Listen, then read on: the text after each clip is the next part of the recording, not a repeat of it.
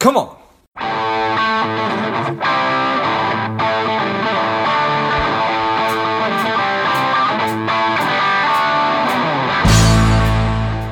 Spending too much time on social? Is your daily screen time over two hours? Are you a little bit overweight? Not saving enough money? Any or all of these are familiar. Strive could be for you.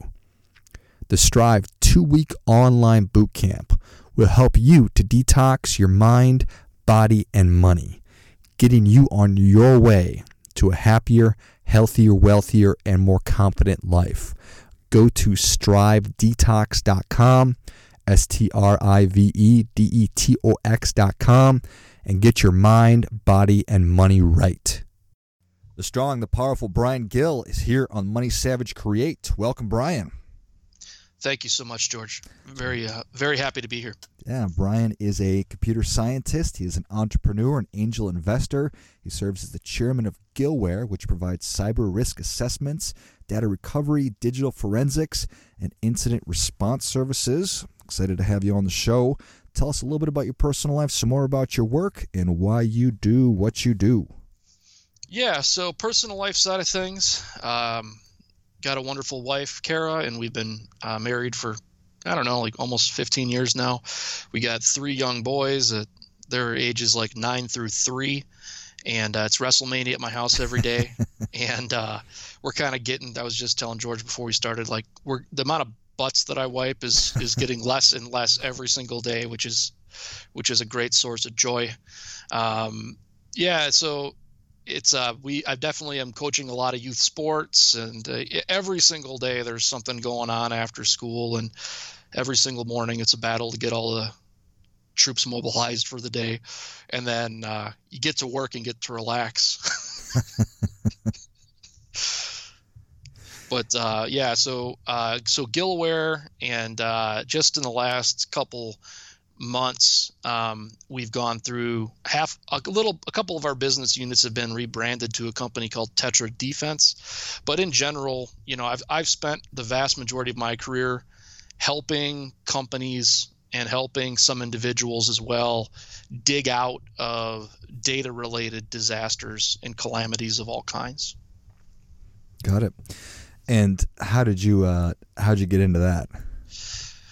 Well, you know, it wasn't my idea. So um, I had gone out to the – I had graduated with my computer science degree uh, around ninety-eight, and went out to the West Coast and played – wanted to be in the startup game, you know, wanted to – and this was the first internet boom, right? This is like the pets dot com and eBay and, and right.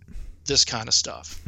and uh, worked at a bunch of startups and had a little bit of success. Definitely a lot of different failures, and not personal failures, but I was on the sh- couple of ships that hit the rocks.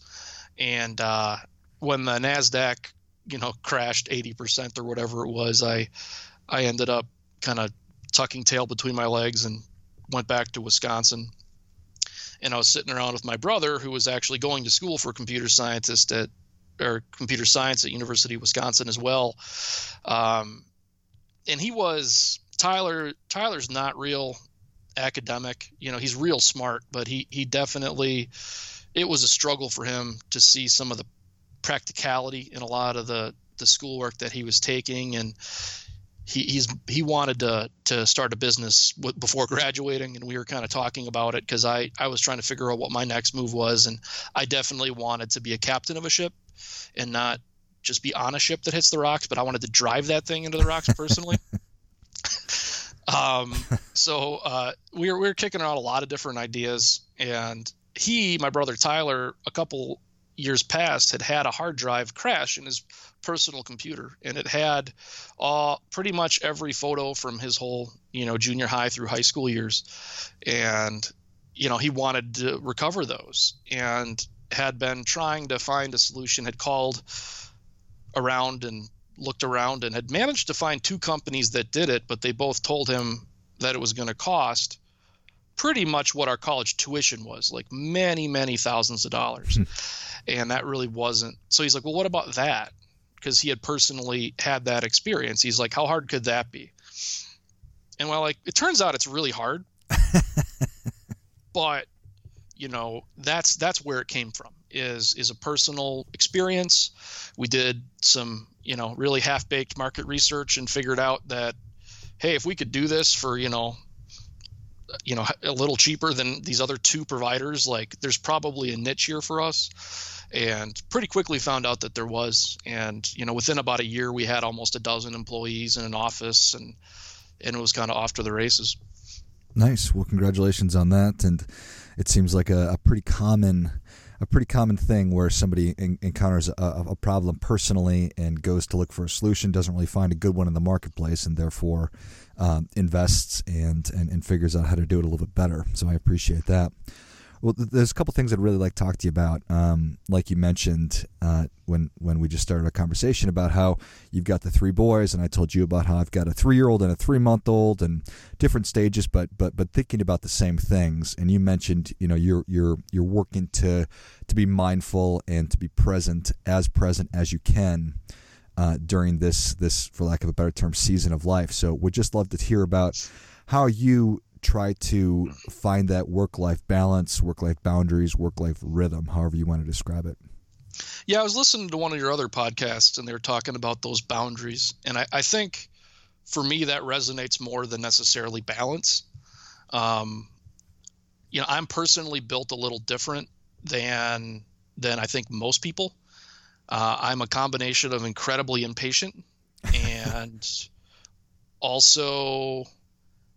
When I'm when I'm working, you know, and especially in like the early days when, I mean, before the family, and when we were like literally trying to get our first little tech company off the ground, it was not uncommon to to work those, you know, eighty or ninety hour weeks, and and everyone's like, oh my God, that must be killing you, and it's like, well, not really, it, you know, it's it's what I want to do, and I get energy from it.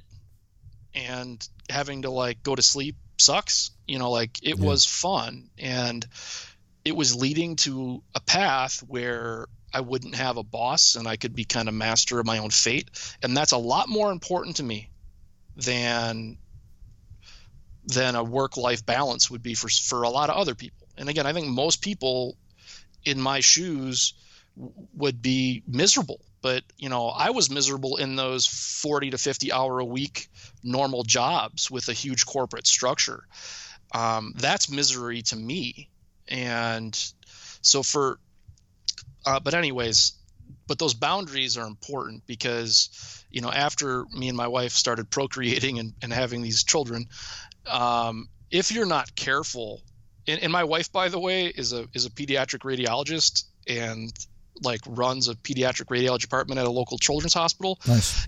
And she doesn't exactly have a, a normal job either. You know, she's, she probably has those weeks where she still has to put in those sixties because she's on call over a weekend, and it's, you know, calamity, and, you know, she's working sometimes eight to ten hours on a Saturday and a Sunday, you know, um, not all the time, but once every four weeks about. So, but, but if we're not careful, you know, we're going to miss these years, you know, um, and we are having, I'm, I'm still occasionally having those days where, boy, you know, the kids go to sleep and it's eight oh one and my head's going to hit the pillow pretty shortly thereafter, you know, uh, just cause you're just literally exhausted from, from all the different stresses of the day. Um, but for me personally, like trying to turn off, and it's hard for everybody, you know, and especially when I'm in the emergency services business, and I've got even clients that want to get a hold of me sometimes in the middle of the night because there's a disaster going on that they want our assistance with. Um, let, you know, turning off the cell phone, like literally trying to make sure that four or five days a week, you turn it off when you get home and you stick it someplace and you don't pick it up till the next morning, you know, and making sure no matter what happens, you know, come seven thirty, eight o'clock, you're going to spend that hour with the kids, you know, reading books and putting them down, excuse me, you know, and you, you got to pick your, ba- I have to pick my battles. I've got to really set my priorities straight.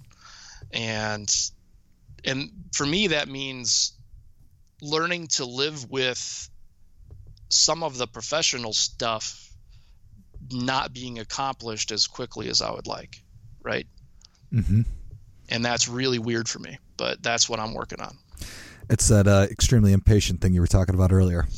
Yeah, everything that I want done, I want it done now or yesterday. And, and when one of my engineers tells me, oh, it's going to be, yeah, we'll have that tweak to the website done like in like three weeks. I'm like, really? Let's dissect that. Like, you really think this is going to take two hundred hours of work, you know? And yeah, it's, I'm not, I'm very, very, once I understand why something's going to take that long, I'm fine with it. But you know, it, it really, for me personally, learning to understand that not not every project needs to get done on my timeline. And in fact, relaxing my timeline a little bit leads to happier kids and happier wife, you know. How did you figure that out? Uh, the hard way, the way I figure out everything. You know, I mean, it, I think everybody hits has those moments, you know. I think every relationship has those moments where, you know, and I, you know, my wife with, with both of our schedules, I mean, we have it kind of both ways. I mean, there's times where, you know, it's Sunday and it's two o'clock and, you know, she gets that page and she's going to go to the hospital and we might not see her till ten P M. Right. I mean, that's, and then you're sitting there and it's like, well, all those plans that we had are kind of blown up, and if if you're not careful, that can be a source of contention. But you know, we kind of got into it together. We were both the kind of we both had these high stress in you know jobs when we got together. So it's I think in a weird way it's easier for us than if, if one spouse has got this high powered career and then this other spouse feels like they're like stuck with the family or whatever. You know, mm-hmm. Not that I would ever feel that way, but you know, we we both kind of are used to it, I guess, and know that we have to put in all, a lot of that little extra effort to kind of draw those boundaries where we can.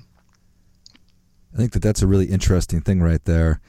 That the the I think that that any time um, you know husband, wife, or whoever starts a family and now there's kids, having the expectations um, either clear or not clear is probably what's going to help you to be successful or not successful. And that both of you were both driving, and to your point and what you said, in high stress, really, you very very driven people, knowing that that that that, that you're trying to create something important was was probably pretty different. Um, well, yeah, and, and again, I, th- I think part of it for me, it, it, I have because I have friends, you know, that have gone through similar things or similar issues, and you know, communication. is so important. Mm-hmm. And um, it's not even that we have like those like one hour long, like one-on-one in-depth conversations about life that we had when we were dating, but making sure that we're kind of just clear with, I, I don't let anything simmer, you know, and, and I don't think my wife really does either. We're both pretty direct, and that's for us a really good thing.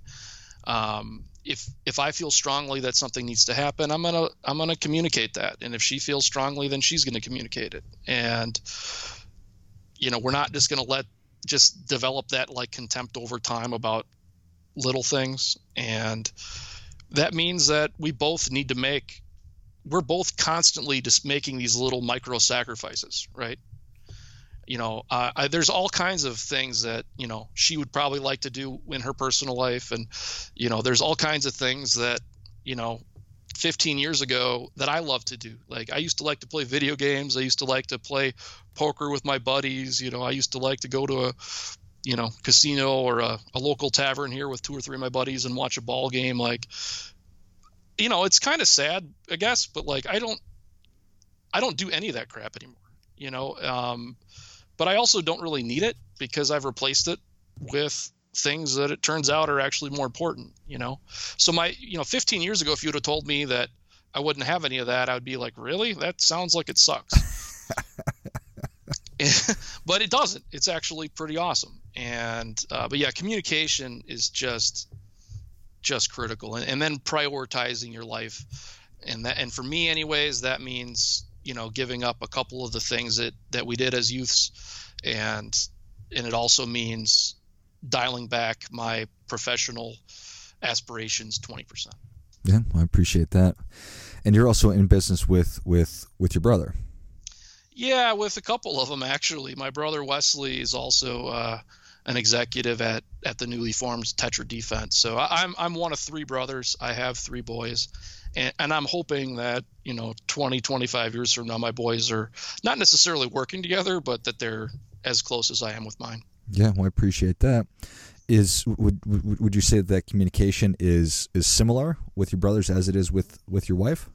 No, well, I mean, uh, it's it's with the brothers. It's people. A lot of people say, "Oh, geez, you know." The thing about it, in the earliest days, uh, when you work with your family members, um, I don't have normal family members. Okay, my my family, we don't have. There's no black sheep in our family. You know, the they're my brothers are. Like high energy, incredibly smart, incredibly motivated people. And they also are very different. We're all very different from each other. We all have very different complementary strengths. So this is a weird thing, you know, like, you know, there's this very easily could have worked out very differently, but you know, like my brother Tyler is incredibly detail oriented. He tends to run the books for both of the companies right now. And, you know, if there's a fifty-seven dollars transaction somewhere, he knows about it. Hmm. You know, he knows about he, he's very, very detail oriented. He handles all of our insurance and four oh one k's and, you know, rents and more. You know, he handles all of that stuff, and he never he's never dropped the ball in like sixteen years with like, you know, at the, over the years we've had well over a hundred employees. And, you know, I can't remember one time something bad happened because of him, a mistake that he made. Nice. He, he's just very, very, and I am up in the sky. Like, I don't want to have anything to do with that level of granularity. And then my brother Wes is got some, he's a, he's just a natural leader, and he's drawn to, to kind of big problems, and he oversees all of our kind of infrastructure and software project developments, and is constantly working with large teams of people, sometimes overseas, sometimes remotely. And he can be juggling like eighty-seven balls in the air, and he'll, he's going to catch all of them. So it's, it's a very, and we've also managed to find lots of other critical executives along the way uh, that really um, are complementary to the whole thing. And it's, but yeah, working with them, I mean, I might go a week without talking to Wes sometimes. Tyler, I see and kind of interact with daily, but um, yeah, we're not sick of each other. And it's, if anything, it's probably enhanced our relationships, because if we weren't, you know, professionally engaged, we'd probably see each other a lot less, and even our families a lot less. Got it. Well, I appreciate that. So you've got so many different priorities. You said that, uh, that you're more sort of big picture than you are granular, and and um, I'll just leave it at that. Are are there certain things that you know that you have to do on a daily basis professionally, like essentials? Yeah, yeah. So I tend to, I try to segment my day, and again, I'm in. We're in between Tetra and Gillware. We're in the emergency services business, so we never quite know what Monday is going to look like. Hmm. Right? We show up and there's going to be hundreds of data-related disasters all over the U S, and, you know, three or four dozen of them are going to call us to engage with our services.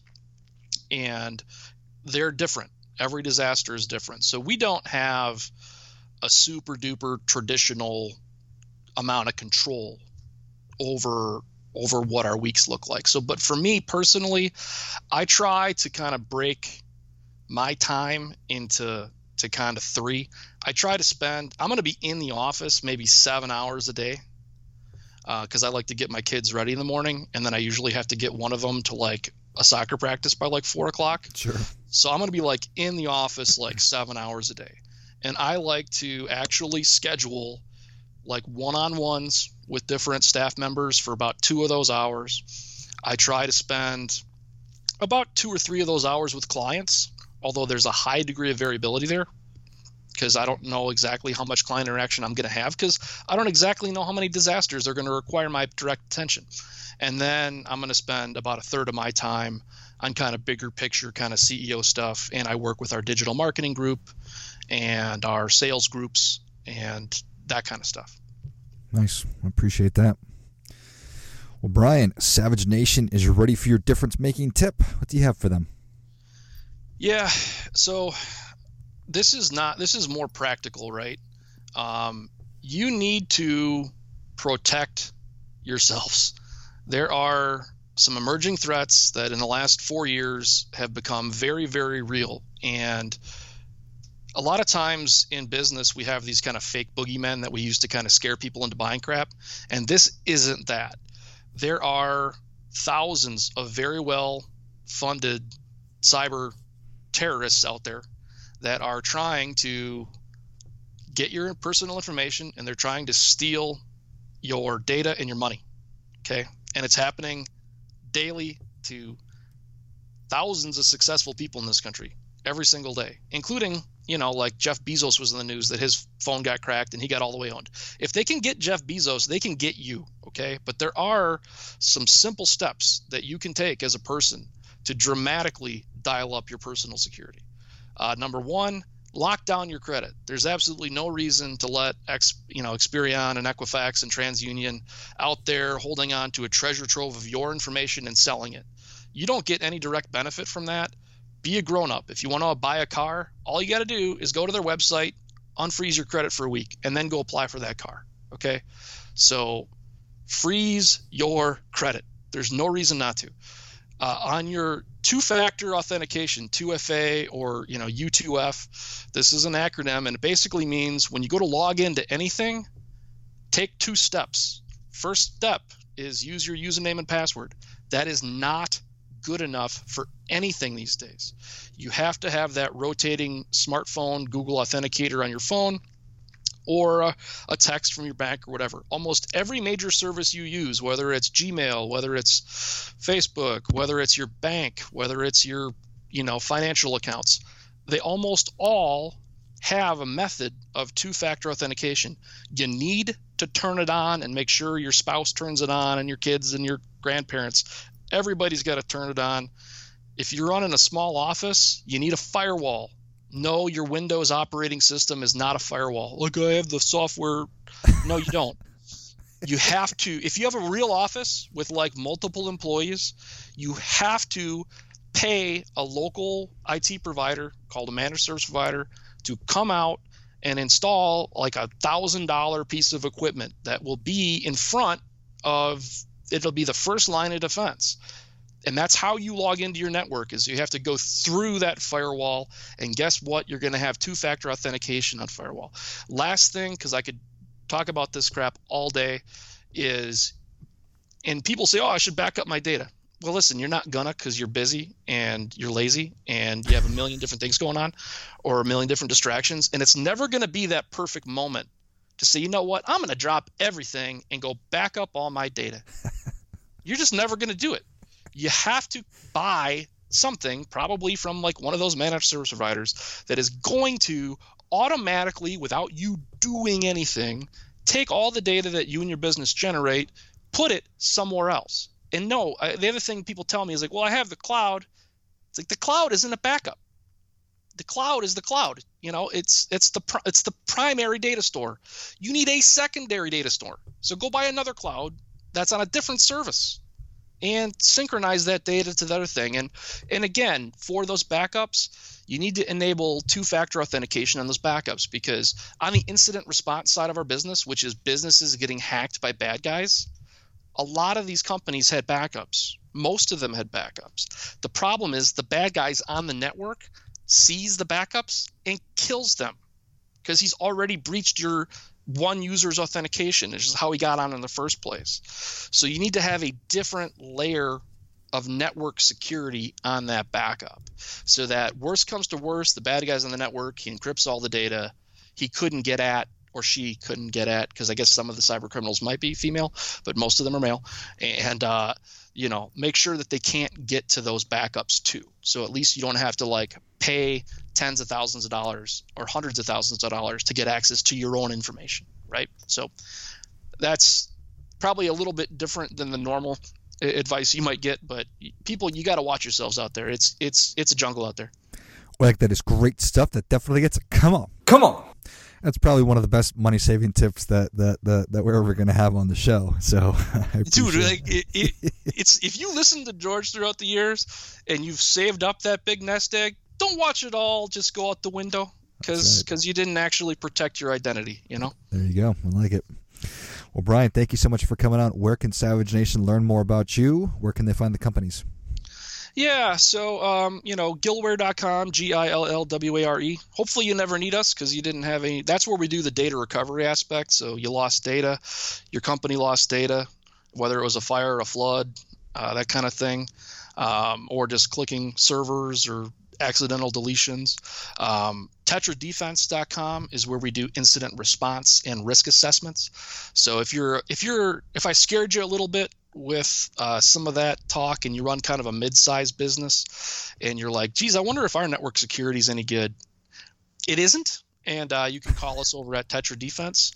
And uh, you can actually go through a self-assessment on our website where we ask you about forty or fifty questions and then we give you a score.